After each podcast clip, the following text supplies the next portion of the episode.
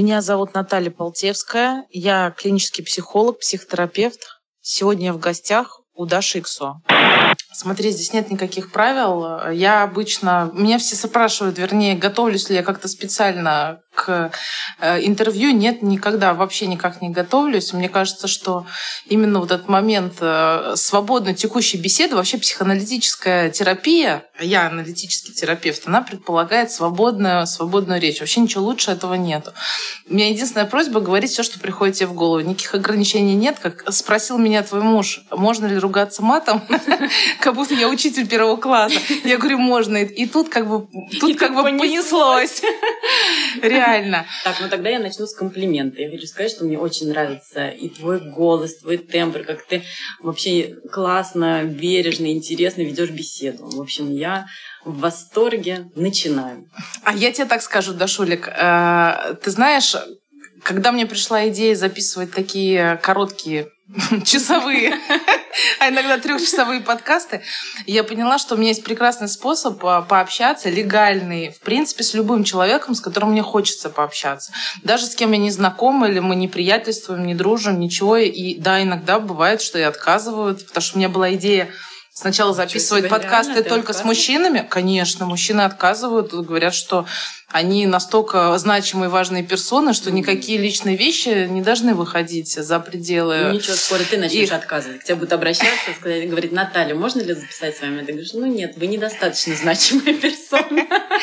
Ну, мне, во-первых, это вообще полный-полный кайф. Дашулик, э, ты знаешь, сейчас мы в такое время живем, когда э, публичность, в принципе, может получить любой э, человек если того захочет. И опять же таки, публичность, она как бы так поменяла свои формы. То есть, если раньше публичные люди, кто были политики, звезды всякие, наверное, эстрадные, я даже не знаю, кто еще, а, звезды кино, и, в принципе, ну, наверное, все. А ну, какие-нибудь выдающиеся деятели, может быть, но это в меньшем меньшинстве. То сейчас публичность это просто вот открыл э, соцсети, и ты уже публичный. А, я до того, как с тобой познакомилась, увидела, что ты э, ведешь Инстаграм, естественно, я его прочекала, посмотрела, думаю, охренеть, господи, как люди это делают. Это просто, ну, для меня это лично загадка. Как можно иметь такой огромный блог, такое долгое время, при этом там нет никакой порнографии, я не нашла твоих голых фоток. Реально. И э, думаю, обалдеть, это как это так вообще? Ну, то есть это значит что-то, ты такое даешь людям, что им это интересно смотреть и на протяжении долгого времени. Конечно, мне захотелось с вами познакомиться. Это, знаешь, э, ну, практически как, как с эстрадными звездами. Э, я вчера разговаривала с твоим мужем на тему пыталась поговорить с ним на тему семьи, любви, там, отношений, потому что, не знаю, знаешь ты или нет, у меня вообще возникла такая идея делать именно цикл таких, э, ну, интервью именно с мужчинами успешными. Угу. Вообще, что для них э, отношения, что для них любовь, насколько сейчас ценно и важно иметь семью, или это вообще уже как-то отмирает, и это отношения это какой-то конвейер, и в этом ценности нет. Сейчас сменились ли вообще вообще ценности у людей, в принципе, в особенности мне было интересно, естественно, спросить не просто там а, какого-то Васю, знаешь, а, а людей, которые а, имеют хорошую, крутую или феноменальную карьеру, у кого хорошее знание, мудрость, образование, и большие в жизни возможности. Люди как бы разные. Вот э, кто-то женатый, кто-то не женатый. Я эту тему вчера с твоим мужем пыталась обсуждать. Мы, естественно, с ним обсудили все практически, кроме этого. Да, я послушала ваш подкаст да. первым делом. Но ты знаешь, э, я хотела с тобой сегодня поговорить вообще на тему, э, как ты сказала, семейных э, культа семьи. Вот, культа семьи. Ты знаешь, за все время, сколько я вас знаю, я поняла, что семейные традиции, семейные ценности — это не а, что-то, передающееся, там, знаешь, от бабушки к внучке. Это что-то созданное и выращенное а, день за днем внутри своей семьи. И мне стало любопытно. У вас вот вообще всегда так было. В твоей семье так было. Ты мечтала о огромной семье. Я знаю, что у тебя четверо детей, забегая вперед. А, потому что у меня есть несколько там подруг, и не одна, у которых трое и более детей. И я, кстати, их всегда спрашиваю, говорю, слушай, вы всегда хотели столько детей? В основном все говорят, нет, ты что? Это случайность. Мы вообще не хотели, мы на, я, говорю, я его на первого еле-еле уговорила, потом не знала, как сказать, что вторым забеременела. Ну, в общем, а там раз и четыре родилось. Нет, вот. у нас обратная ситуация, он меня всех уговорил рожать. Был ли какой-то план, видение такой вот большой семьи? Да, Потому что давай, сегодня, расскажу, на сегодняшний день, сегодня и сейчас, если вот так посмотреть на вашу семью, можно сказать, что ну, она такая образцово-показательная по тому, как вы общаетесь друг с другом, по тому, как у вас семейная система построена, и как вообще люди к этому приходят, потому что есть масса, масса женщин, которые мечтают о большой семье, но как попасть из точки сегодня, сейчас, вот э, я этого хочу, до того, что вот мой дом полная чаша, непонятно. Сейчас все расскажу. А, ничего не утаю. У меня на самом деле такая история, что в родительской семье мои родители часто очень э, ругались, ссорились. И, в принципе, наверное, я очень переживала на эту тему и хотела по-другому. Я даже помню такой момент, э, когда я начала вести блог, многие такие вещи повсплывали. Я прям визуально помню, когда что-то там родители поругались, поскандалили. А, у меня был очень красивый дневник, и я что-то убегаю в свою комнату, а, открываю шкаф, достаю этот дневник, а он какой-то был безумной красоты. Достаю и начинаю писать, у меня будет крепкая, красивая, счастливая семья, много детей, и мы никогда не будем ссориться. Конечно, такой уже цели, когда появилась семья, не стало, ну, в смысле, что никогда не ссорятся, потому что мне кажется, что конфликты и ссоры — это часто некая такая ступень в более глубокие, более честные отношения. Вот. Но истоки были такие, что вот в своей семье я не видела а, таких гармоничных, счастливых, теплых и спокойных отношений. У нас какие-то вот, у родителей они были э, взрывные и не совсем здоровые, как мне казалось тогда. И я с, таки, с такой, знаешь, жадностью детской я наблюдала за семьями э, друзей, каких-то знакомых или в публичном пространстве. Кто-то, может быть, там в журналах интервью давал. Я всегда просто с такой жадностью я впитывала эту информацию, я спрашивала, а, а как вы познакомились, а как вот а, ваши отношения развивались, а как часто вы, например, ходите на свидание, или еще что-то. Я помню, что когда я пришла в гости к одной своей подруге, мне было тогда, наверное, лет 13. И э, у нее, ну, такая была, как мне со стороны казалось, была такая очень гармоничная и приятная семья. И я на эту бедную маму так насела, я ей задала миллион вопросов. А как вы познакомились? А где вы познакомились? А какой у вас был путь? А изначально как вы э, там развивались как пара, зарабатывали, а ссорились, не ссорились, а были ли там э, желания развестись, ну, в общем, куча-куча вопросов. А сколько тебе лет было? Вот мне было лет 13 тогда, и я, у меня уже тогда это очень сильно волновало и интересовало. И когда у меня появилась своя семья, когда мы с Димой начали жить вместе, у меня как-то изначально в голове э, была такая установка, что можно по-другому, что можно не ссориться, можно жить мирно, можно жить дружно, в любви, можно жить классно.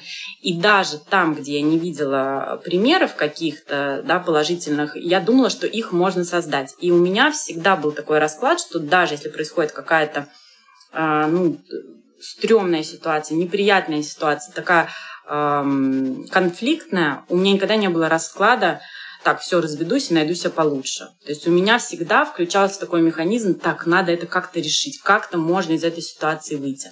Ну и понятно, что здесь не театр одного актера, в этом смысле Дима мне тоже всегда помогал. Кстати говоря, у него тоже, у родителей не было счастливых отношений, они развелись в итоге. Ну, вот тоже, ему было, наверное, тоже лет 17, когда они развелись. А, кстати говоря, мои родители разводились, когда мне было 16, и я очень этому радовалась, потому что они просто, как мне, э, как я вижу, они истрепали друг другу нервы. И я пришла в школу и сказала, у меня разводятся родители. И все такие, а, какой кошмар, как мы тебе сочувствуем, ой, там. А я говорю, да нет, вы не понимаете, это же супер, это же классно. Я тоже помню свои эмоции.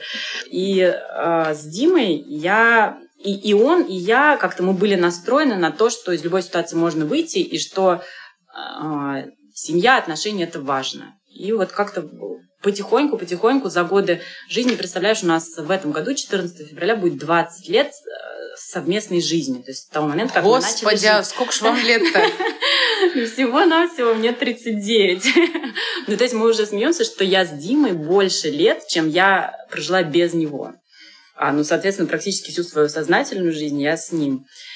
И понятно, что за это время было много всяких разных ситуаций э, с точки зрения там, достатка разного, каких-то какие-то были потери совместные, какие-то взлеты, падения, там, ссоры, все это, конечно, было. И представляешь, какой у меня гигантский накопленный опыт разрешения конфликтов. Но здесь я абсолютно не присваиваю эту историю там лично себе. То есть где-то Дима шел навстречу, где-то я шла навстречу, где-то мы вместе там пытались вот этот вот пазл как-то сложить. И ну, самое главное, мне кажется, желание. Не могу себе представить, что ты с кем-то ссорилась. Нет, такое бывает. Конечно, бывает. Слушай, а ты знаешь, вот ты сейчас сказала про, ну, там разный достаток был. А, у вас же первый ребенок родился, сколько тебе лет было? Мне было 23, а Димке, соответственно, было 27. 20... У вас вообще что-то тогда уже было вот в материальном плане или особо ну, ничего не было? У нас была тогда, получается, кредитная квартира в Москве, маленькая, 36 метров. Я беременная, ее ремонтировала. То есть вот мне прям на девятом месяце мы заканчивали последние там штрихи ремонта. А, но смотри, мы когда встретились, я работала на рецепции в спортивном клубе. Я помню, у меня была зарплата четыре с половиной тысячи рублей.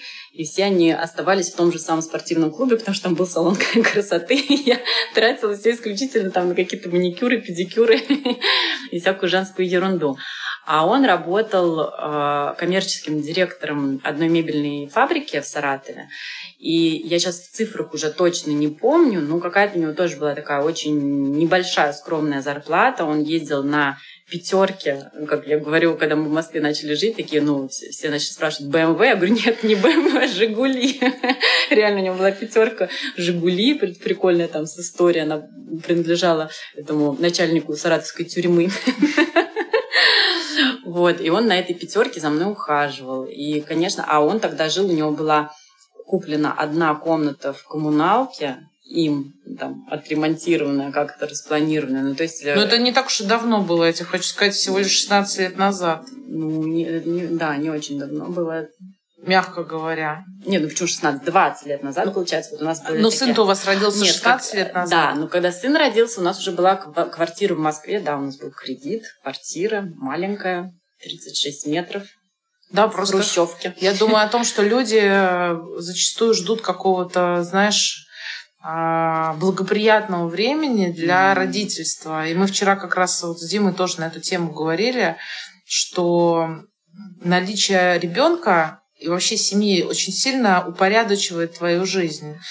А, да, становится, конечно, сложнее, это большая ответственность, но у тебя появляется уже хочешь ты этого или не хочешь, какой-то жизненный уклад и порядок. И на самом деле это задает сильный такой вектор для жизни. А когда ты свободен, а сейчас же э, ну, многие молодые люди ну, не планируют детей. Вообще не планируют детей. Ты знаешь, я... вот у нас была компания, э, ну, когда вот немножко я помоложе была, там, 30-летних ребят. Они, они все меня моложе, на где-то года на три, наверное. Угу.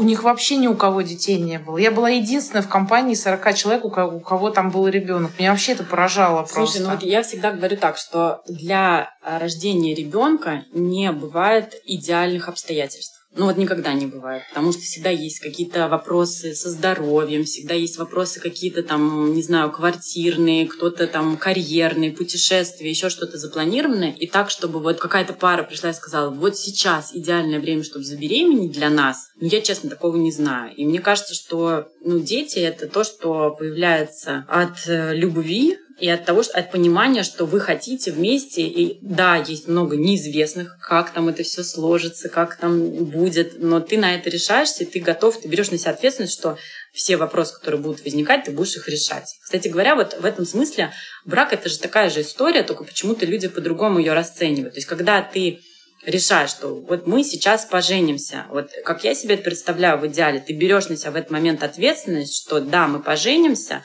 что там впереди, я не знаю, но мы совсем справимся. Потому что когда э, ты беременеешь, у тебя же нет мысли, что вот родится ребенок, но если вдруг он какой-нибудь там кривенький, косенький или читать не научится, или там еще что-то, то я от него откажусь найду себе получше. Нет же такой идеи. Почему тогда такая идея возникает, когда ты выбираешь себе ну, спутника на всю жизнь? То есть... Ну, я думаю о том, что достаточно сложно в 18, 19, 20 и даже 25 лет, честно говоря. В этом отношении там, с Димой категорически не согласна. Он говорит, что надо определиться до 25 да, да, лет. А, очень сложно в 25 лет определить а, свои-то ценности и распознать в другом человеке надо быть достаточно мудрым и так сказать, уже насмотренным для того, чтобы распознать в другом человеке какие-то черты, с которыми ты реально можешь долгосрочно идти. Это мое личное мнение. Я ну, вообще считаю, что надо пробовать разное для того, чтобы понять, что тебе нравится, что не нравится. Смотри, вот я, я с тобой и соглашусь, и не соглашусь, потому что, э, с одной стороны, да, действительно, там в 17, 19, 20, да и сейчас, вот мне 39, я до сих пор ошибаюсь в людях. У тебя опыт маленький. Нет, ну реально, то есть он как бы не в мужчинах, я со своим определилась давно. Но, допустим, с кем-то мы начинаем общаться, встречаться, мне кажется, такой замечательный человек, а потом просто оказывается, что там есть черты ну, несовместимые с моими ценностями, например, да, ну я уже взрослый человек, ну, с хорошо, опытом можно и так далее. Расстаться? Я э, нет, э, я, сейчас говорю про друзей, да, да, то есть это я не говорю про избранника жизни, и поэтому здесь я с тобой согласна, что да, действительно, ну сложно все предусмотреть и понять и вот так э, таким быть прозорливым человеком. Вот с другой стороны, если у тебя есть базовая э, главное, что должно быть в браке, любовь, это и от этого должно дальше уже идти намерение решать вопросы, которые возникают. Ну, возникают какие-то не а, ну, несогласия, возникают какие-то там разногласия, да, неправильно слово сказала, а, возникают какие-то сложности, возникают проблемы. Ну, это вопрос твоего внутреннего намерения. Хочешь ты их решать или не хочешь ты их решать. И я считаю, что очень много, если очень огромного количества разводов можно было бы избежать, если бы каждый в паре брал на себя эту ответственность, что если мы встретимся с проблемой, мы ее пойдем решать каким-то образом. Мы не сольемся, мы не скажем, ах ты так, я пойду получше найду, или ах ты так, я пойду вон с кем-нибудь там на стороне зажгу. Тогда, ну, совсем другие бы семьи были. Теоретически, да. Ну, а практически тоже так. Просто мало кто почему-то на себя эту ответственность берет. Ну, как-то вот и еще возникает такая иллюзия, что тебе кажется, что я сейчас, ну, там, по опыту, да, там, знакомых, друзей, каких-то публичных даже людей, есть такое ощущение, что ах, вот ты здесь там так поступил, сейчас я пойду и найду себе человека лучше, и у меня с ним вообще все будет по-другому. Но практика показывает, что на те же грабли наступают в новых отношениях. Правильно? Почему? Потому что не работают, ну, не прорабатывают, что там было внутри, что привело к этим ситуациям. Вот. И, и самое главное, э, красота отношений, она раскрывается со временем. То есть я могу сказать, что наши... Мне вообще всегда вымораживает фраза, когда там женщины, например, говорят, ох, где мои 18? Какая-нибудь там красивая 30-летняя женщина. Она говорит, ох, я бы хотела вернуться в свои 18. Думаю, боже мой, кошмар, что это, это же прям ну, какой-то, мне кажется, показатель ладно, интеллекта, да, это показатель его невысокого уровня, потому что от 18 своих лет до 30 ты проходишь такой ну, колоссальный опыт, ты развиваешься как личность, и ты становишься настолько, ну вот я сегодня, и я даже не 18-летняя, а я там 10 лет, а, там 10 лет назад, 30-летняя, 25-летняя, это просто, ну, небо и земля, это разные люди, у нас разный опыт, я настолько сейчас мудрее, я настолько сейчас у меня накоплено впечатление, эмоции, там, опыт решения задач. И то же самое в семье.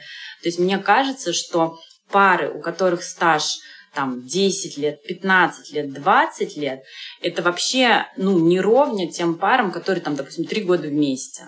Потому что за три года ты, в принципе, не можешь пройти вот весь этот путь, не можешь накопить вот этих разрешенных задач, вот этих а, моментов углубления отношений через конфликт, когда вы изначально там столкнулись лбами, там, я хочу так, а я так не хочу, да, и когда вы начинаете вот это искать, типа, а как можно, чтобы тебе было хорошо, и мне было хорошо, и это работало, и вы через вот, ну, сопротивление, через э, дискомфорта у того, у другого, вы вдруг раз находите это решение, вы автоматически выходите на новый уровень отношений, более крутой, более глубокий, более классный. Но я вот по практике работы с парами и с людьми в частности, ну, как бы могу сказать просто потому, что я каждый угу. день слышу очень много разных-разных историй, просто угу. в силу своей работы. Если, например, вот меня спросить чисто статистически, самая основная проблема, а, почему пары а, крах терпят, не столько из-за того, что они не могут общаться, это да, но это ладно, это как-то, это даже не на первом месте,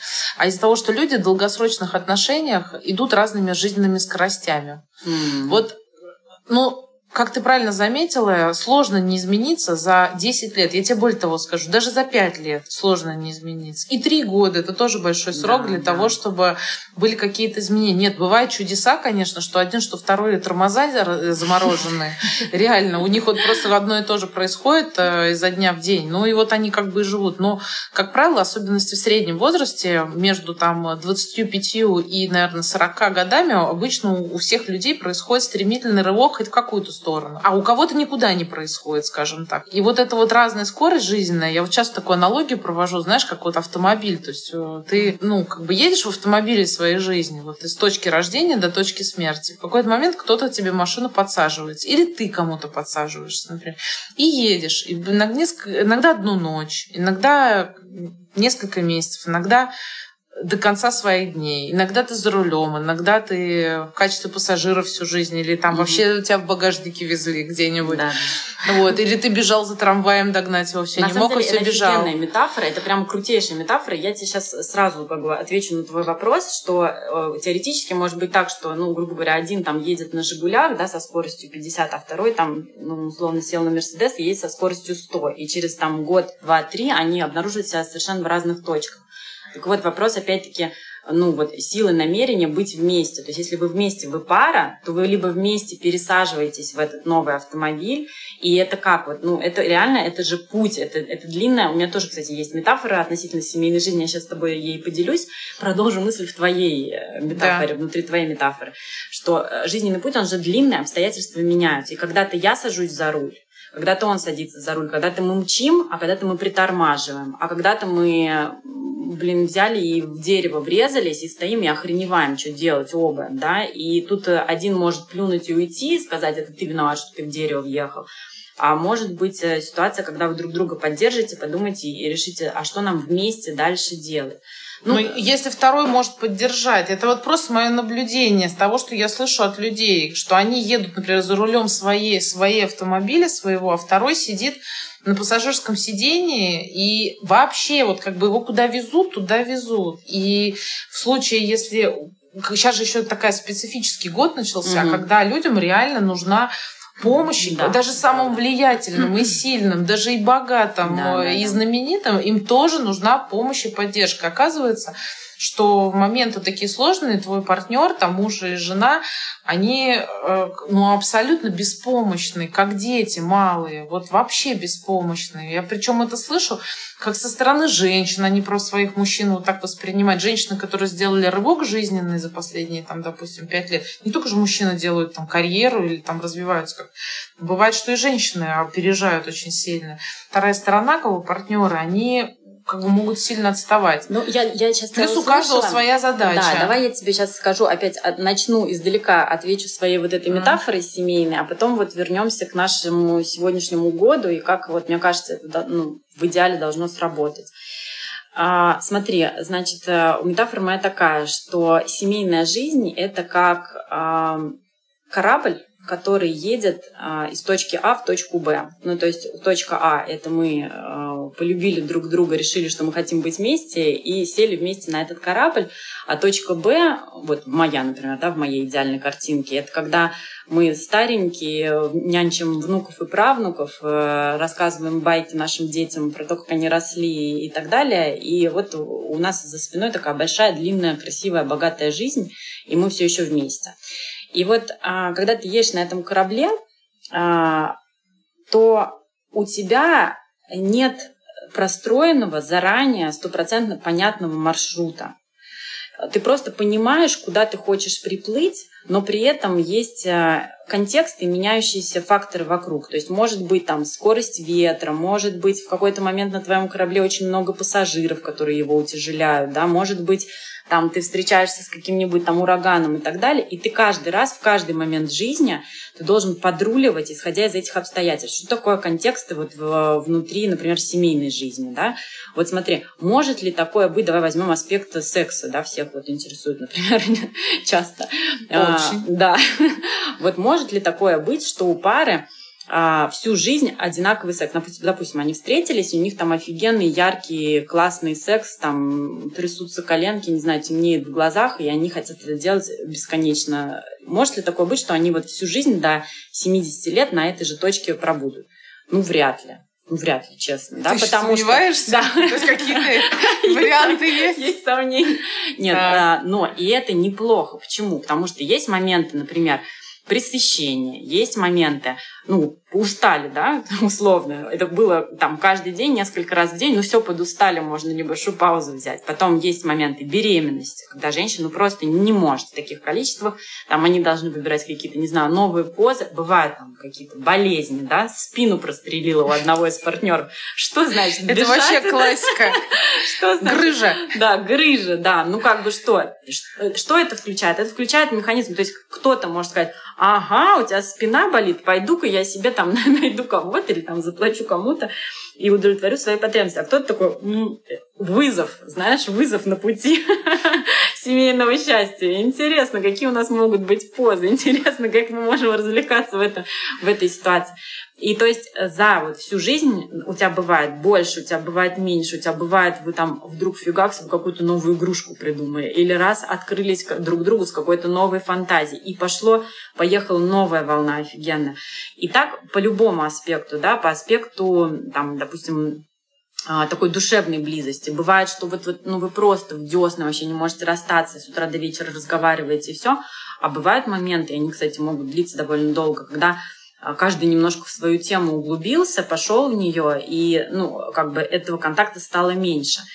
Так вот, э, вот этот каждый, каждый отдельный контекст, который случается, и контексты какие, ну, самые классические, да, появление ребенка мелкого, да, когда вот там, опять-таки, если к сексу вернуться, когда у тебя ребенок не спит, 25 раз за ночь просыпается, и то один родитель к нему стоит, то второй, ну, как бы немножко не до секса, уже как бы не очень хочется. Но когда вы оба понимаете, с уважением относитесь к этому контексту, и вы знаете, что ваша цель – это счастливая семейная жизнь. Вы делаете скидку на этот контекст. Да, жена, которая 25 раз за ночь проснулась, блин, она не круто выглядит с утра да, она может не так радостно тебя встречать, когда ты приходишь с работы, но ты делаешь контекст на, ой, скидку на этот контекст. И то же самое, если у тебя сейчас муж фигачит на каком-то проекте для того, чтобы там, не знаю, вырваться, ну, или для повышения, или там для какой-то премии, или там сделать свой бизнес, и он приходит просто как выжатый лимон, и он не может тебя там обнять, подарить тебе подарок, или там,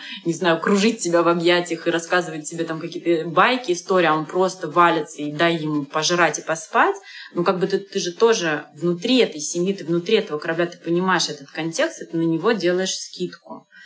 И вот, э, возвращаясь к этой нашей чудесной мировой ситуации, да, там СВО и все прочее, что сейчас происходит, да, я согласна, мы сами это переживали. То есть сначала я вообще, ну, просто я впала в оцепенение. То есть, а еще тем более у нас эти соцсети, сколько там ну, негатива, хейта, ужаса. Ну, я получила за просто первые эти несколько дней ну, вот этой спецоперации – ну, я реально не вывозила. Я вообще не могла. И тут меня в паре, а, меня подхватил Дима. То есть он меня реально подхватил, он мне помог, он мне сказал, что там не бойся, не страшно, давай вот обсудим.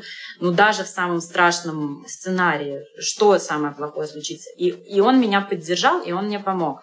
А потом прошло еще чуть-чуть времени, когда стало понятно, что чтобы ну, продолжать жить там, тем уровнем жизни, который ты живешь, нужно сделать массу неудобных каких-то комбинаций, да, типа съездить куда-то, оформить какую-то карточку, открыть какой-то банковский счет. Вот этот вот весь гемор, который уже в, в данном случае мой муж не хотел брать на себя, да, он тоже уже как бы, ну, выжился в ну, там, и в вопросах там, своего бизнеса, и в вопросах там, поддержки меня, тут я уже подхватила эту ситуацию. Я побежала там ездить, все это оформлять, делать, взяла на себя там этот геморрой.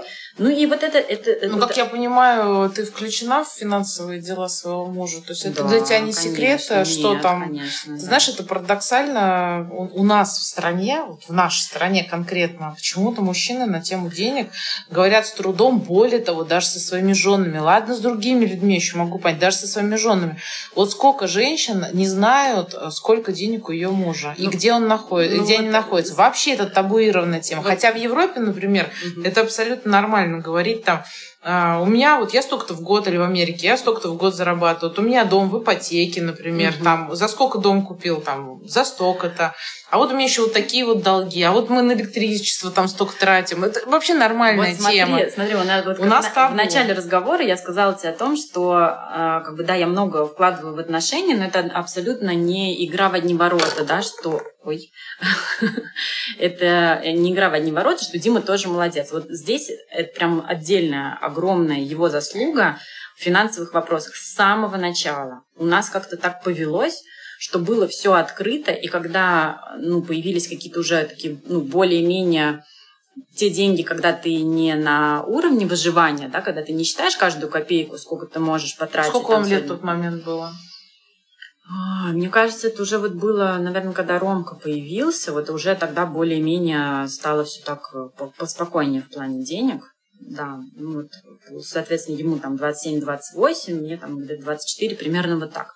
И в это время появилась первая возможность, э, когда он сделал, у нас был один счет в одном банке, и он сделал вот этот один большой счет с этой общей суммой и сделал две карточки, как бы равные, да, то есть его и моя, и, соответственно, Все вот этот, да, вот этот общий котел, я из него могла всегда, я понимала, сколько, во-первых, у нас денег, я понимала, там, я могла их тратить, там, не отчитываясь ему, вот. Но опять-таки, видишь, он взял на себя эту ответственность как бы обеспечивать нас, а я на себя взяла ответственность э, со своей стороны ну, скажем так, не транжирить, да, то есть тоже ответственно к этому относиться. Почему, мне кажется, вот некоторые женщины, это парадокс, да, то есть мужчина скрывает, сколько он зарабатывает, а женщина пытается побольше урвать, да, там какое-то, ну, не знаю, украшением, сумкой или еще чем-то, потому что она не понимает, что вообще происходит, на что она может рассчитывать, и вот для нее это, ну, какой-то некий трофей. Мне зачем трофеи, если как бы все у меня? Ну, вот я и думаю. Я тебе, кстати, хотела тоже сказать. Ты один, одна из немногих женщин, у которых очень богатый муж. Очень богатый. И я нет знаю. графа, да? Реально графа. очень. И ты, э, ну, у тебя нет шапоголизма, ты не обложена брендами с ног до головы, у тебя нет какой-то жажды, я вижу абсолютно до этого. И с чем это связано? То есть можно, допустим, сказать, что, может быть, тебе какие-то другие вещи удовольствие приносят, но, но это вообще парадоксально, как бы. Слушай, я вот еще, кстати, очень увлекаюсь э, темой счастья. Там год назад Два года назад я прошла даже в Беркли курс, э, который называется The Science of Happiness, это наука о счастье. И э, я поняла, и там прям раскладывают, то есть э, там говорят о счастье с разных-разных сторон, как оно воспринимается в разных вообще конфессиях, в разных религиях, как оно э, исторически, как там в Древнем Риме относились, и, ну и так далее, и так далее, много. И, и все это подтверждают экспериментальной и научной базой, там, где иногда измеряют там гормональные уровни, иногда, в общем, экспериментально в лабораториях, там какие-то показатели и так далее, и так далее. И оказалось, что а, чисто интуитивно, я вообще считаю себя счастливым человеком, что чисто интуитивно я пришла а, к вот этим самым рецептам счастья, которые, как оказалось, сейчас научно доказаны. Так вот, возвращаясь к теме денег, к чему я начала это говорить, что деньги не приносят счастья. А моя цель по жизни – это счастье. То есть у меня нет цели окружить себя богачествами. Ну, и я понимаю, что это бессмысленно, да, то есть если... Богачество что имеешь в виду? Богачество, как понять такое раз? Ну, ты, ты смотри... Дорогие, дорогими вещами Смотри, да, да, вот смотри, вот моя финальная цель – это счастье. И можно было бы предположить, что, например, наличие у меня там сумки Гермес, например, за 5 миллионов рублей сделает меня счастливой. Но нет, ну, как бы этого не произойдет, я это знаю точно, и поэтому у меня абсолютно нет Ну, ну а на меня... что ты 5 миллионов можешь потратить? Вот я, вот, Скажи. вот, вот я хочу... Ты же можешь, я да. знаю. Ну вот, вот я на что потратила на тротуары в э, нашем селе. Потому что это реально меня делает счастливой. Потому что я понимаю, что по этим тротуарам, кроме того, что ходят мои дети, ходят там бабушки, которые раньше ходили по проезжей части, ходят там люди этого села, ходят, я хожу сама, и я понимаю, что, блин, вот это охеренно, вот это такое Хорошо, а на удовольствие, удовольствие, это такая вещь, это, знаешь, как бы пример серии, как вот, ну, дома, например, э, там, на паркет. На, на хороший, на хороший паркет. А вот именно на удовольствие какие-то. А, вот что тебе удовольствие могло бы ну, доставить? Ну, путешествия, конечно. Ну, путешествия, конечно, хочется, да. И, ну, у меня не было такого, что ко мне на голову или к Диме на голову к нам в одну секунду свалились какие-то несметные богатства. То есть это был путь, когда там сначала, ну там, грубо говоря, у меня 5 тысяч рублей зарплаты, у него 20 тысяч рублей зарплаты.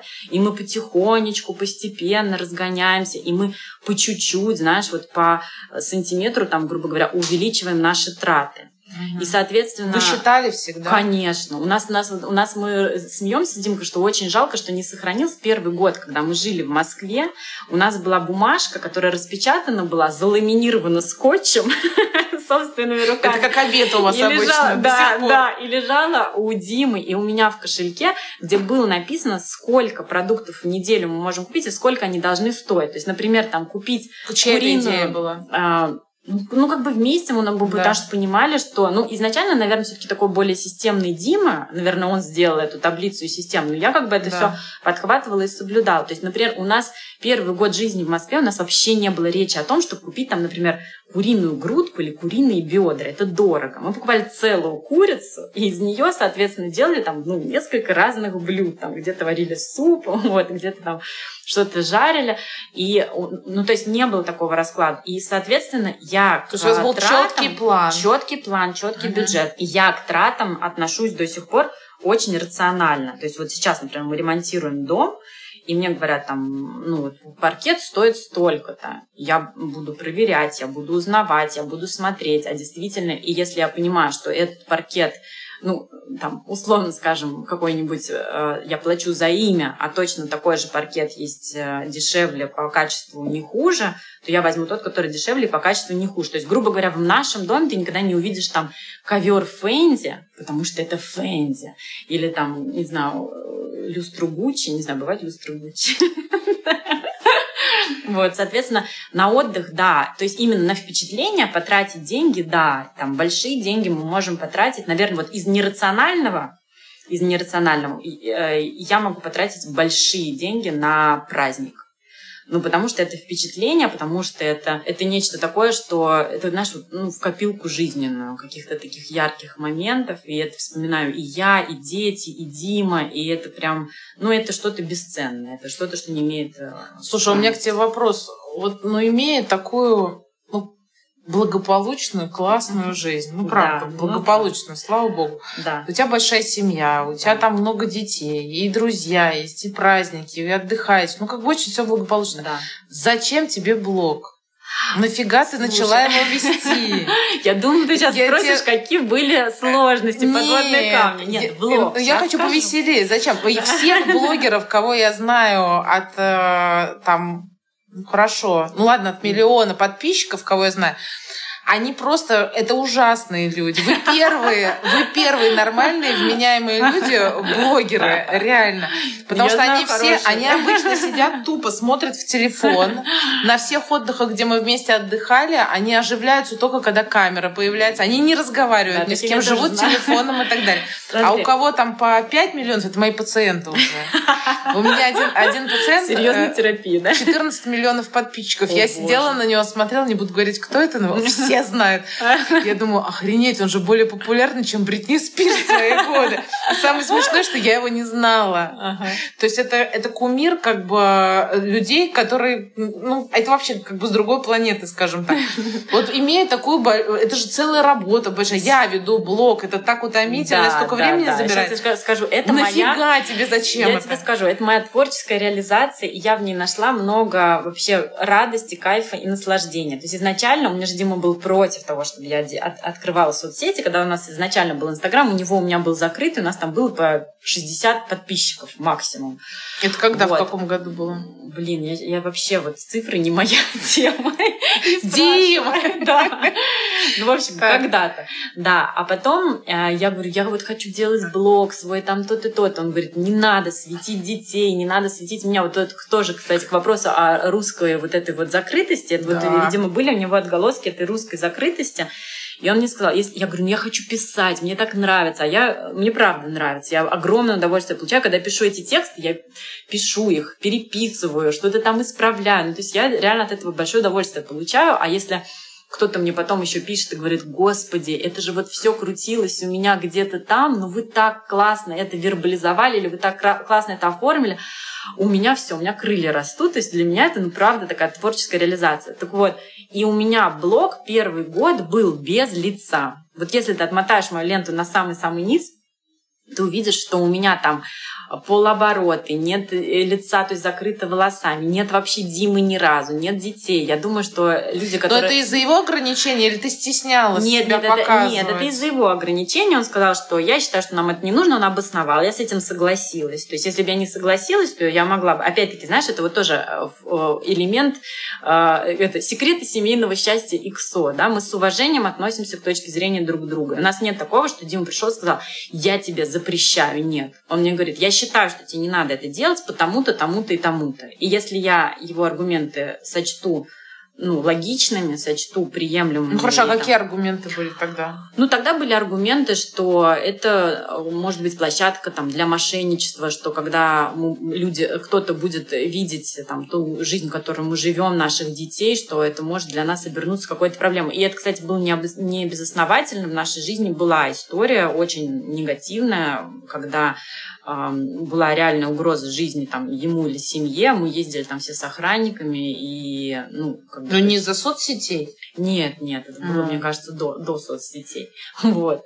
А потом, когда у нас есть подруга, э, супер вообще популярный блогер, которая а, в какой-то момент пришла и Диме сказала, Дима, это прошлый век, быть закрытым, надо быть открытым, надо людям все показывать. Рассказ рассказала вообще свои плюсы от блога, показала там какие-то свои комментарии, что ну, в общем, она как-то, знаешь, с такой уже своей колокольни ни одного, наверное, года открытого блогерства обосновала, и он поверил, и открыл Инстаграм, Потом закрыл Инстаграм на следующее утро, когда на него подписался, как он, вы, как он, как он вы, выразился. На меня подписалось 500 неизвестных баб.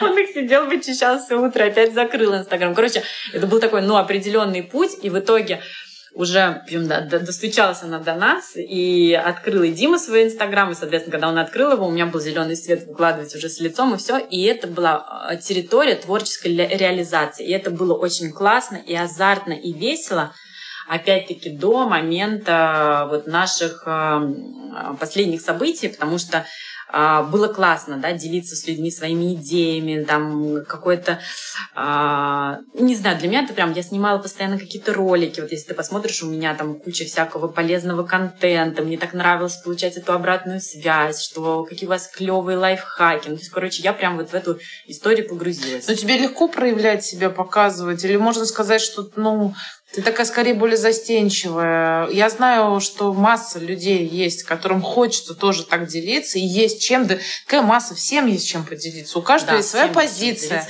есть свое мнение, есть свое, как бы, что тебе смешит, свой юморок какой-то.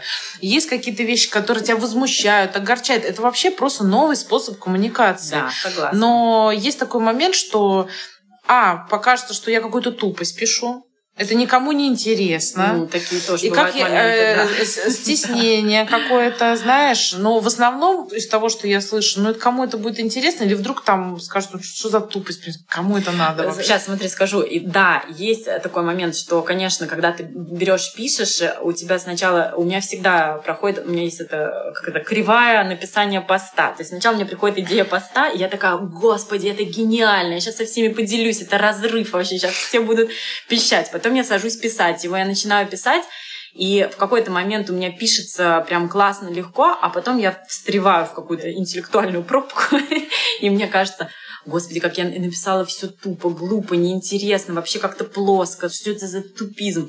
Вроде как я уже запланировала, ну, в общем, как-то я там со скрипом довожу до ума этот пост, выкладываю с дикими сомнениями, думаю, да вообще кому-то это надо или не надо, да какую-то тупость сморозила, выкладываю. Так каждый раз? Э, почти каждый раз, да. Выкладываю, потом в какой-то момент получаю просто там блин, да это же гениально, или как круто, спасибо, или это то, что мне сейчас надо было услышать, и такая, и все, меня отлегло, и такая, все, следующий пост, новая идея. Ну, а бывает, конечно, что люди... Вначале было такое, что писали какие-то неприятные вещи, но, смотри, э, неприятные вещи пишут кому? Тем, кто хайпует, тем, кто ну, питается этой энергией, да, вот этого, этого негатива, и тем, кто сам про других пишет гадости, ну, чаще всего.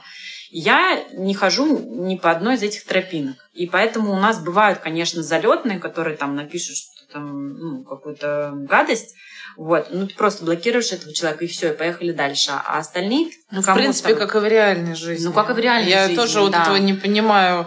Тебе кто-то из твоих друзей, знакомых сказал что-то очень неприятное или язвительное, или вообще очень резкое. Ты что, будешь продолжать ну, э, конечно, дружить? Да. Ну, Конечно, в чем проблема? Конечно, как говорит моя мама, просто заблокировала да, и живешь да. спокойно. Ну, слушай, это еще, это еще стиль ведения Инстаграма. То есть, конечно, естественно, если вот сейчас то, что происходит, понятно, да. всех кроет. Конечно, если я буду, извините, накидывать говна на вентилятор, у меня моментально соберется куча людей, моментально вот это все будет разгоняться. Я, наоборот, все это нейтрализую, нейтрализую, но и, в принципе, я потеряла вообще не знаю, наверное, очень много, там, не знаю, в пять раз, в десять раз, наверное, потеряла охваты с момента начала этой операции, потому что я перестала вести активный Инстаграм, перестала этим заниматься, перестала этим гореть. Но я считаю, что все равно вот эту вот свою там потребность в каком-то творческом самовыражении и потребность... То есть у тебя не было какой-то цели, там, не знаю, популярной нет, стать? Нет, Или, нет. не знаю, там, популярный, известный, или там что-то потом благодаря этому продавать, допустим? А, Или как будто у тебя, не знаю, ну, цены свою этим повысить? Смотри, То есть это меня... именно получать от людей, ну, вот эту ежедневную маленькую такую порцию Сейчас скажу, смотри. чего-то позитивного? Смотри, у меня, да, у меня не было амбиции стать какой-то там супер популярной, то есть у меня, у меня нет такой идеи, что я хочу, чтобы меня узнавали на улицах там и так далее. Я хочу, чтобы знали о моих каких-то добрых делах, и я хочу, знаешь, себе на погоны повесить не то, что там меня в лицо кто-то узнает, а что там, ну, условно, в построенном мной парке люди там веселятся, проводят и классное время э, проводят с семьей, с детьми. Вот это мне бы хотелось. В этом смысле я просто там дикий фанат, я восхищаюсь Галицким. Просто я считаю, это Скажи, супер кто человек. кто не знает. Сергей Галицкий – это вообще, ну, наверное, один из самых мощных предпринимателей в России. При этом он очень масштабно занимается благотворительностью. Он живет в Краснодаре, он никуда не уехал, не переехал. Те деньги, которые он заработал на своей сети «Магнит», при том заработал своим трудом, стараниями, там, не знаю, трудоголизмом и всем прочим, он тратит на, хотя я этим вообще не интересуюсь, на, на огромные и крутейшие футбольные клубы в Краснодаре. И он построил просто восхитительный парк. Я там была, я, у меня папа живет в Краснодаре, я приезжала к нему, мы там гуляли. Это, это что-то невероятное. Это сделано настолько круто. Ни музеон, ни парк Горького, ни Зарядье не стоят рядом. То есть это настолько круто. И вот и это меня вызывает огромное уважение. И если такой человек, как Галицкий, там, ну, условно, купил себе Боинг, у меня вообще вопросов нет. Ну, вообще вопросов нет, потому что он сделал настолько ну, крутое, масштабное, офигенное дело, вот эти вещи меня заряжают. Я тебе говорю, сейчас у меня аж мурашки, потому что это восхитительно круто. А то, что, например, у него там часы какие-то коллекционные, которые одни в мире, которые стоят там 500 тысяч долларов, ну, для меня это просто... У меня мурашки в обратном направлении начинают двигаться. Ну, то есть для меня это вообще неинтересно. А, подожди, мы вообще отвлеклись на Галицкого, какая-то другая мысль была. Ну, я тебя спросила про блог, просто цель его ведения. А, что да, если... я вот, да, да, да. Я хотела сказать, что смысл? смысл у меня изначально был, что мне хотелось делиться вот накопленным каким-то опытом по семейному счастью. Даже более того, под влиянием своей тоже подруги, а, которая занимается этим и очень активно, ведет блог и продает там курсы свои. Я сделала курс и сделала платный курс, и даже более того, я его там продала несколько потоков, у меня там в общей сложности больше тысячи тысячи человек у меня прошло этот курс, и, а, например, на, с одного курса полностью заработанные все деньги я потратила на то, что я сделала офигенную беседку. Помнишь, вы к нам приезжали, ты видела для бабушек, а, такой рыночек для бабушек, то есть у них стояла такая какая-то просто старый, там, не знаю, навес, а мы сделали им такую модную, стильную, деревянную, красивую, удобную беседку. Вот. Но просто в какой-то момент я поняла, что вот эта тема, там, это же надо продавать, то есть сделать курс мало, его надо ну, продавать, продвигать, его надо да. продвигать, его надо там рекламировать. Я поняла, что вот это мне вообще не нравится, вообще не интересно, и там, грубо говоря, те деньги, которые я могу с него заработать, они не настолько мне интересны, насколько мне вот эта вот работа по саморекламе, самопрезентации и так далее нужна и важна. Ну, видишь, как получается, итоге... получилось по, по, у тебя такая большая популярность, а на самом деле в основе всего этого не было желания ни на ком нажиться, не было, да. а просто ну, делиться тем, что у меня реально хорошо получается так на протяжении как бы долгого да, времени. Так в итоге этот курс я же выложила вообще в бесплатный доступ, он у меня в телеграм-канале, там его можно по этому хэштегу найти, и ВКонтакте он лежит бесплатно, и мне до сих пор многие люди пишут, что спасибо вам вот за этот там лайфхак, за этот урок, или там подружка, которая у меня еще была в тестовой группе, когда я только его задумала и придумывала, она мне там прошла его, допустим, не знаю, 4 года назад, и она мне говорит, слушай, вот благодаря вот этой вот теме, там... Я пройду до Шули. Да. Давай. Сколько он стоит? А, он же бесплатный. Все, по-еврейски. А, а вот смотри, что бесплатный. Ты теперь не пройдешь, потому что нет Это я всегда тебе говорю. То, что дешево досталось, э, дорого не будет оценено. Это как раз то, что говорила моя подруга. Ну, слушай, это просто, ну, не моя история продавать курсы, да, вот. У меня как бы другие интересы. Я сделала, мне ну, понравился этот этап моей жизни, записать его, сформулировать все свои мысли, вот это все вылить в какую-то такую структуру. И я считаю, что я сделала это красиво и классно, но все, поехали дальше. У меня Ты знаешь, я э, людей, с которыми я работаю, ну и дружу, естественно, mm-hmm. тоже, когда появляются какие-то затруднения в какой-то области жизни, ну, допустим, ну, ну, очень простой, например, там, романтической жизни. Нету, нет, не с кем встречаться, не с кем сексом заниматься даже. И замуж не за кого выйти или жениться не на ком. Я начинаю прояснять, а с кем ты вообще общаешься, кто твой самый близкий круг потому что это не моя мысль такая глубокая, это действительности. Э, нейробиологи изучают э, вообще поведение человека и способность устанавливать близкие связи. Угу. И мы можем устанавливать близкие связи, на самом деле, с очень небольшим количеством людей, всего человек 7. Угу. Это в принципе, плюс-минус наш максимум. Угу. Это, то есть, э, имеется в виду человек, с которым ты можешь постоянно поддерживать контакт. Естественно, если у тебя уже есть семья, э, эти люди будут в своей семьи вхожи в этот круг из семи mm-hmm. людей, просто хочешь ты этого или не То хочешь. есть у меня все закончился круг на моей семье. Потому что вы живете вместе. Mm-hmm. Ну, вот и все. Ну, я не знаю, насколько близко, но, естественно, если с своим мужем каждый день общаешься и видишь, что, понятно, он в твой близкий круг входит. Если, допустим, ты работаешь, и твой там руководитель, начальник, человек, с которым ты в постоянном контакте, он тебе, может, и не друг, но он тоже будет входить в твой близкий круг, mm-hmm. хочешь ты этого или нет. Есть такое понятие, как поле, и все вот эти люди из близкого круга, они так или иначе на тебя влияют, ты да. влияешь на них. Поэтому, например, когда у человека есть какие-то затруднения, например, например, в личной сфере или там даже в бизнесе, например, а, я все время проясняю, а кто твой вот самый вот близкий круг, самые близкие контакты. А потом выясняется, что оказывается, как вот там на примере там, из моей практики, например, там дама, у которой сильные затруднения в отношениях.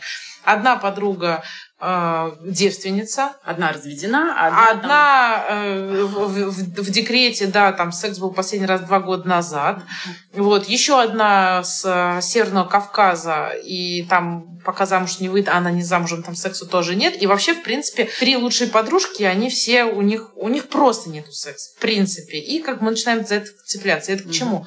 Что сейчас такая возможность есть э, благодаря соцсетям, интернету, YouTube ну, включи ты в наушниках, ну, начни ты слушать. вот, э, на, вот на своем примере. Хочу перестроить свое питание. Да. Но не могу я с вами. Вы развратники, постоянно едите вкусняшки.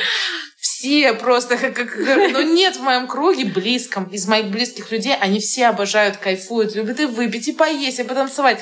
Но нет у меня таких, э, которые системно питаются. Что я делаю? Включаешь доктора, Я включаю своего любимого доктора да. Берга, или еще у меня там пару докторов есть, ага. и каждый день, хотя бы по чуть-чуть, но слушай. И этот человек, когда ты каждый день начинаешь это слушать, становится уже, он уже становится частью моей жизни. Я уже с этим доктором Бергом разговоры внутренние какие-то веду сама с собой во ну, время ну, еды. кстати, реально То есть же такой самое, феномен. Относить, это, понимаешь, э, как бы мозг, я что хочу сказать, мозг, он не различает это. И даже, может быть, люди достаточно одинокие, вообще свое пространство могут заполнять вот такими примерами. Почему вот я тебя по позвала?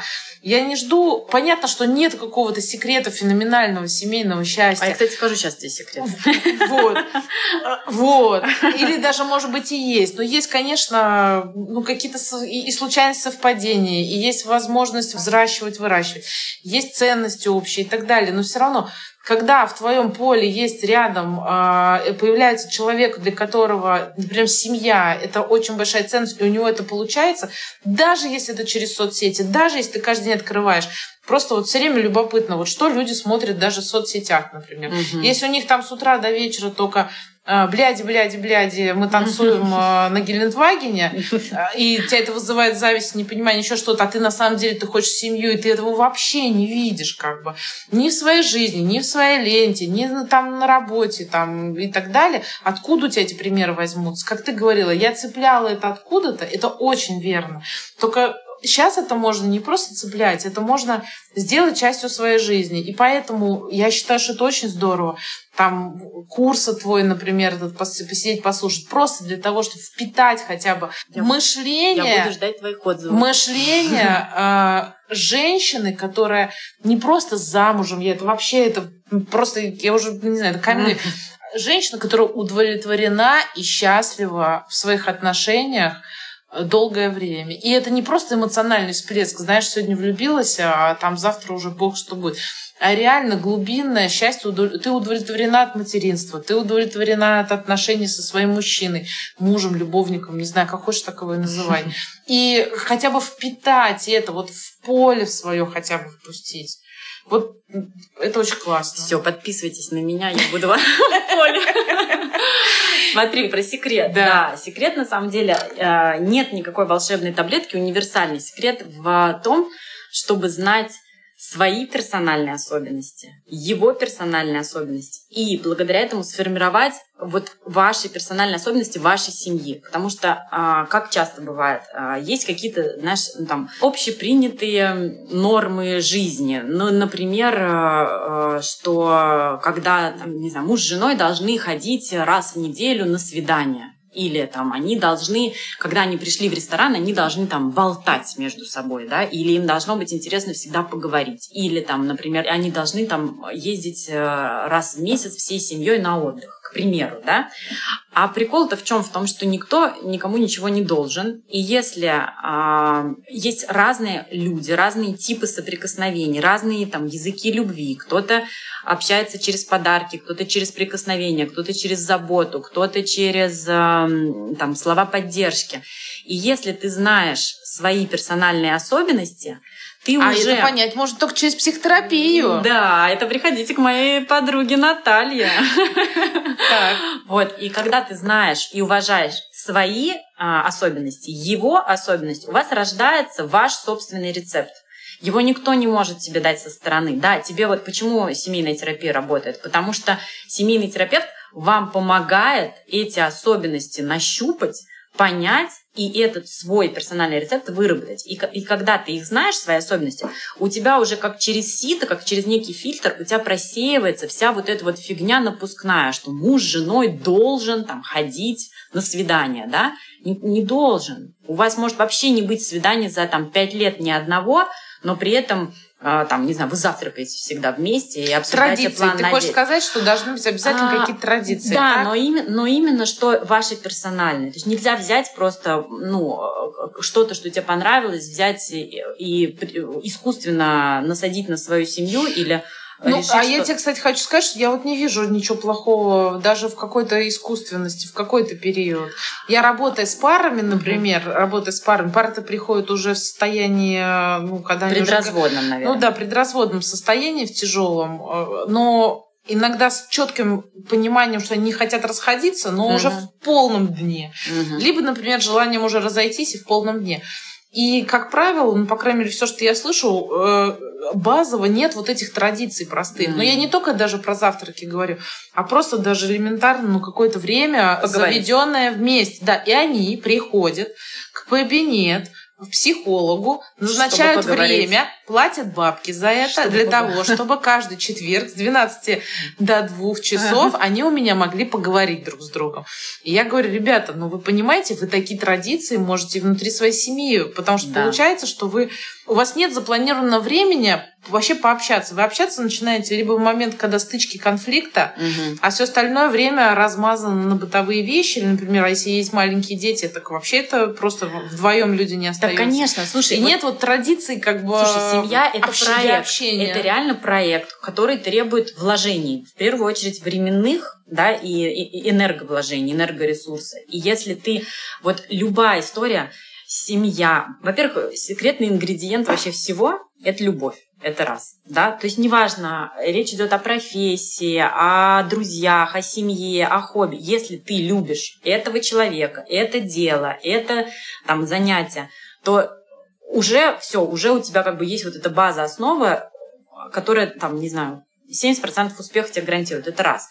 А второе, это время, которое ты потратишь на тот или иной аспект своей жизни. Если ты тратишь время, там, не знаю, настроенность, ходишь в тренажерный зал, там, не знаю, считаешь калории, занимаешься э, с персональным тренером, у тебя и делаешь это еще с любовью, не через сопротивление, сто процентов будет результат. И то же самое в семье. Нельзя пустить ее на самотек. Ну, потому что это проект. Семья — это проект. Причем чем больше семья, тем больше проект, тем сложнее этот проект, потому что у тебя каждый раз появляются новые вводные данные. Знаешь, мне очень понравилось, Петрановская сказала, ну, детей я вообще могу бесконечно говорить, сейчас быстро скажу мысль. А очень понравилась мне мысль, что ей задают вопрос, а как сделать так, чтобы брат с сестрой, мои дети, были лучшими друзьями на всю жизнь? Она говорит, я бы вообще не ставила такую задачу, потому что брат с сестрой, они, это абсолютно разные люди с разным темпераментом, с разными интересами, с разным характером, чаще всего еще и разновозрастные, которые вынуждены жить в одном пространстве, и их еще заставляют между собой как-то близко дружить. Вот представь себе, что тебя как взрослого человека поселили с кем-то, кто тебе не подходит вот по всем выше перечисленным признакам, да, там, темпераменту, характеру, а, мироощущению и так далее. И, тебе, и тебя еще и заставляют с ним дружить. Этого не нужно ставить такую цель. Нужно ставить себе цель, чтобы они могли успешно взаимодействовать друг с другом, уважать друг друга, ну, с уважением относиться к особенностям друг друга. Все, это уже супер, это уже круто. И когда у тебя много членов семьи, они все разные, они все должны, вот как маленькие эти кусочки пазла, сложиться между собой – первую очередь через уважение, через любовь, через принятие. И это большая работа. Наладить вот это все, ну, как бы эту всю работу, коммуникацию. У нас, э, мы, видишь, часть времени живем без, ну, только с младшим ребенком, без старших детей. Нужно конечно, я трачу время на то, чтобы с ними поддерживать коммуникацию, поддерживать с ними контакт, поддерживать с ними близость. И то же самое, чтобы с мужем поддерживать близость, это тоже нужно запланировать. Нужно запланировать это время. Быть Я вместе. знаю, что у вас есть традиция. Да. Каждую... их много. Но я немножко провела с вами время, и теперь, зна... теперь знаю. Угу. Ну, раскрою секрет, я к вам э, приехала в пятницу, а это, оказывается, был ваш день. Я сразу даже не поняла, что меня в ваш день пригласили вместе его провести. Но потом, когда я поняла всю глубину э, этого дня, что вы его ждете каждую пятницу. Готовимся. Вы к нему готовитесь. Пишем Это гениально. Вот просто расскажу, что ребята постоянно готовятся всю неделю, пишут списки, что хорошего было за неделю. Какие планы на следующую да, неделю. планами делятся. Записываешь себе в, этот, в телефон, в заметке.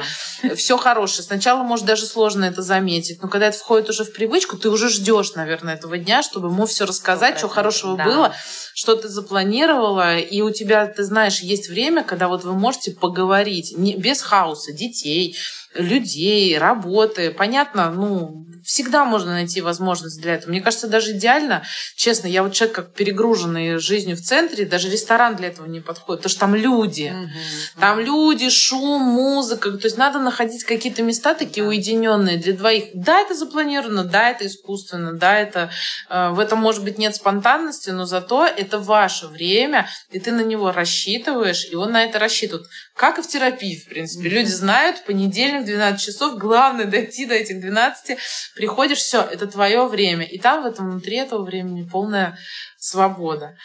Да, Шурик, я хочу тебя поблагодарить да. Мы уже тут три часа разговариваем. Да, мы уже три часа разговариваем. Я хочу тебя поблагодарить в первую очередь за то, что ты э, у тебя такое качество есть, ты очень отдающая. Ой, очень отдающая. Отдающая вот для всех людей. Знаешь, ты, наверное, по природе своей, вот могу сказать, э, я, если про Диму я сказала, что его с одним словом можно назвать порядок, тебя можно одним словом назвать мать. Ты такая мать, не мать в смысле, э, ну, как бы все время с этими детьми возящаяся, а мама дающая, кормящая, заботливая, э, участливая, сочувствующая, которая готова и поиграть, и утешить, если надо, и пистюлей дать. Ну вот, как бы мама, такая настоящая мама, и я думаю, что любому человеку, знаешь, вот э, женщине же не обязательно даже иметь детей, чтобы быть мамой. И вот этим вещам, как бы даже маленькие девочки, они этому учатся через то, что играют там в куклы mm-hmm. и так далее. Но не всегда, у всех разные истории жизни. Мне кажется, через таких женщин, как ты, другие женщины могут почувствовать, понять, что такое быть мамой. Вот, и счастливой женщины. Спасибо тебе, моя зайка. Спасибо тебе большое. Было просто приятно с тобой пообщаться. Я честно переживала, что как-то я, может быть, не смогу правильно свою мысль выразить, что будет как-то напряженный или сложный и так далее. А на самом деле вообще этот час пролетел на одном дыхании, и хочется еще. Тогда встретимся на второй серии. Хорошо, целую. Спасибо.